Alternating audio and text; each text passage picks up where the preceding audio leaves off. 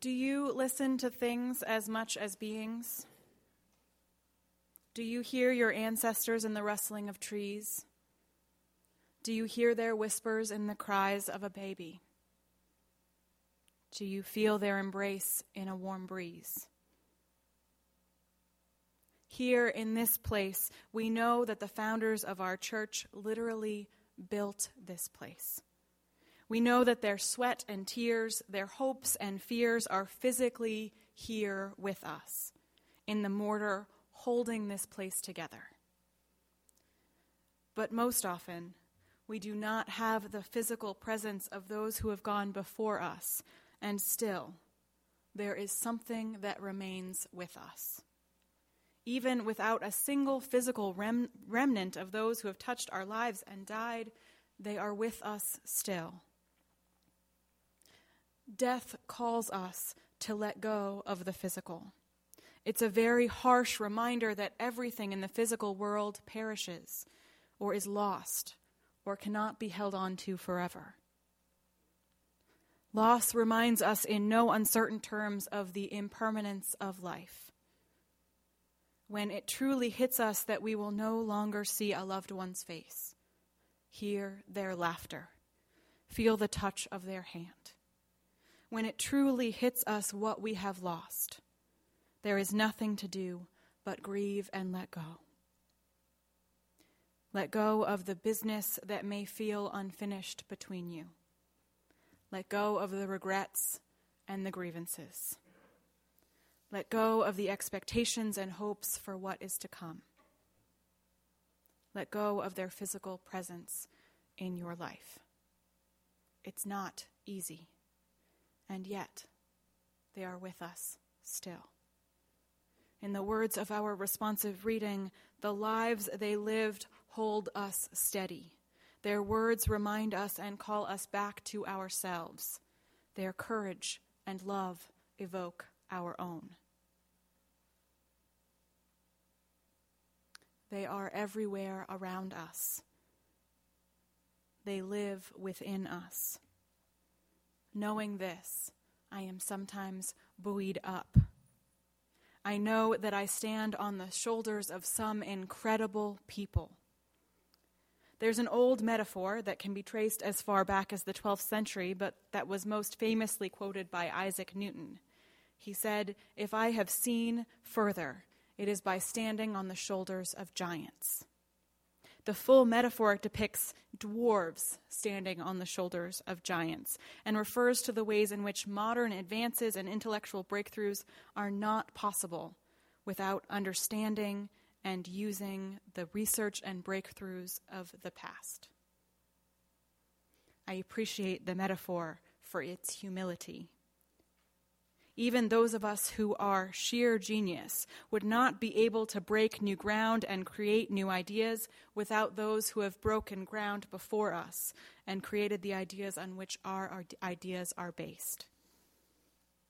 That this is just the way of things certainly takes off the pressure, some of the pressure on me or you to be sheer genius all of the time.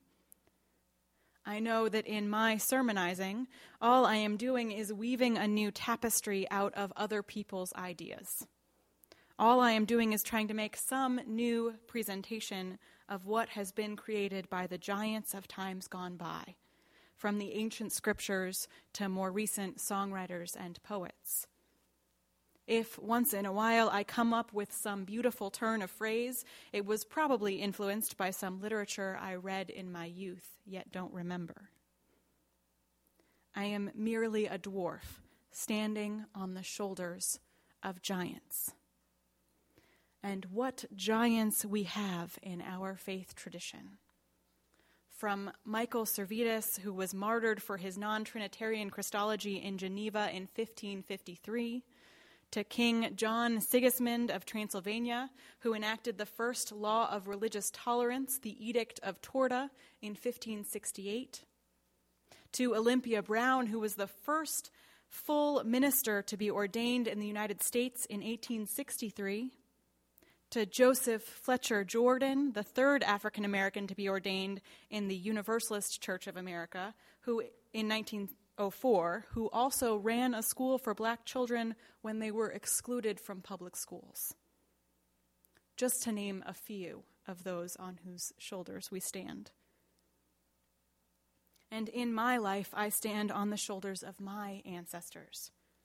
I know that my life has been affected in many ways by those who have come before me. From my ancestor Richard Warren, who traveled across the sea on the Mayflower, to the many women on both sides of my family who went to Mount Holyoke College when it was still completely radical for a woman to seek an education, to my grandfather, Reverend John Cartmel, who studied under the likes of Reinhold Niebuhr and others at Union Theological Seminary and pastored churches in New York, Missouri, and Delaware, just to name a few again. My story could not be as it is without those who have paved my way.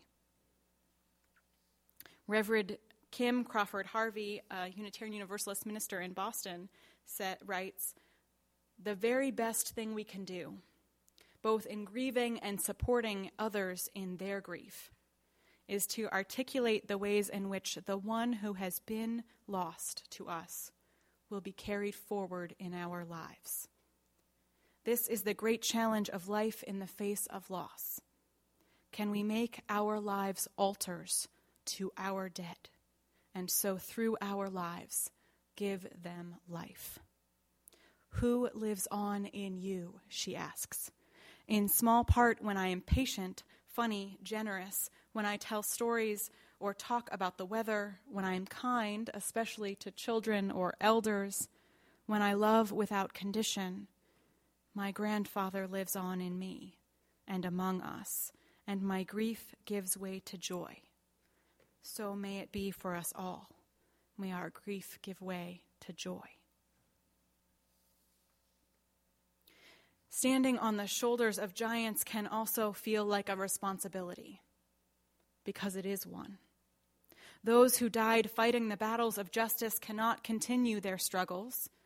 We must do it for them. Those who died with dreams unfulfilled, leave it to us to achieve them. There are so many visions of those who have died that linger here, unreached, that beckon us to work for them. The dreams of this church's founders continue to compel us to nurture this beloved community. The dreams of our Unitarian Universalist and Unitarian Universalist forebears call us to action. A few years ago, a friend of mine died in a tragic car accident. She was 21. She'd just graduated in three years from Boston University. She was a lifelong UU and was completely devoted to youth and young adult ministries.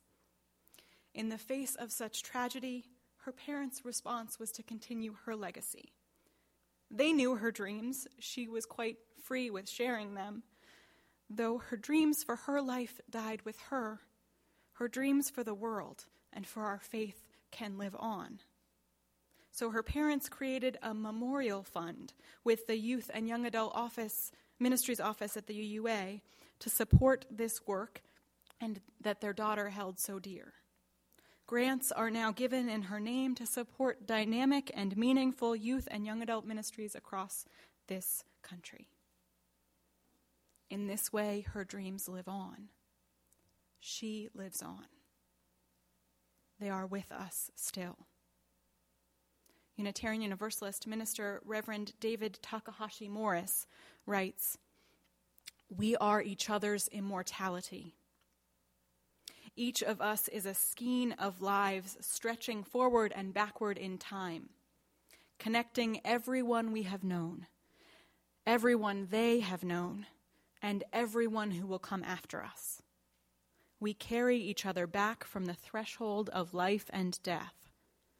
Some part of those we loved is gone forever, but some part is ours to hold and to make real in the world. We are all woven together by this truth. So the question seems to be what are you called to do by those on whose shoulders you stand? What work is yours to do for them? What dreams can you make a reality? And then, what do you wish your legacy to be? For it is how you live now that will ter- determine what lives on of you when you are gone. Those who will stand on your shoulders will continue your work, will dream your dreams. What do you wish to leave for them? This call to action might not seem quite as hard when you remember how far you've been lifted by those who've come before you. The shoulders on which you stand are strong and solid. They lift you so high sometimes that you can see clear over the mountains that might stand in your way. They support you. They remind you of what an impact each of our lives can make in this world. They call you forward to create a more beloved community, a more just world, a place where all of the dreams of yesterday become the realities of tomorrow and today. May it be so. Amen.